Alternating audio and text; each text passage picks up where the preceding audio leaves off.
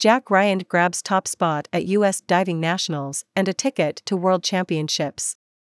By Alex Dakers. The 2022-23 NCAA swimming and diving season may have come to a close, but the summer is just getting started for sophomore diver Jack Ryan. Competing at the 2023 USA Diving National Championships, which began May 17 in Morgantown, West Virginia, Ryan emerged as national champion in the mixed synchronized 3-meter event, alongside 2021 Olympic medalist Krista Palmer.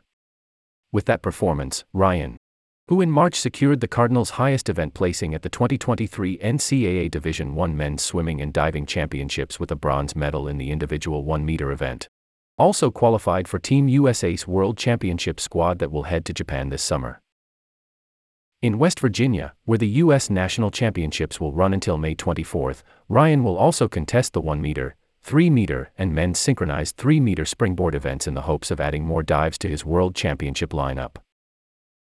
The 2023 World Aquatics Championships are scheduled for July 14 to 30 in Fukuoka, Japan, with the diving events taking place July 14 to 22. Depending on their own performances at upcoming competitions including the 2023 Phillips 66, USA, National Championships in Indianapolis, Indiana, June 27 to July 1, fellow Cardinal swimmers from the women's squad such as Claire Curzon, Tori Husk, both Team USA, and Taylor Ruck, Canada, may well join Ryan in Fukuoka. Alex Dakers is a staff writer in the sports section and a first-year master's student studying journalism.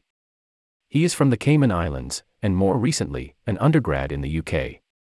You can catch Alex in the gym, at the pool, or trying to find somewhere to watch the Premier League games, if he can wake up early enough to watch them.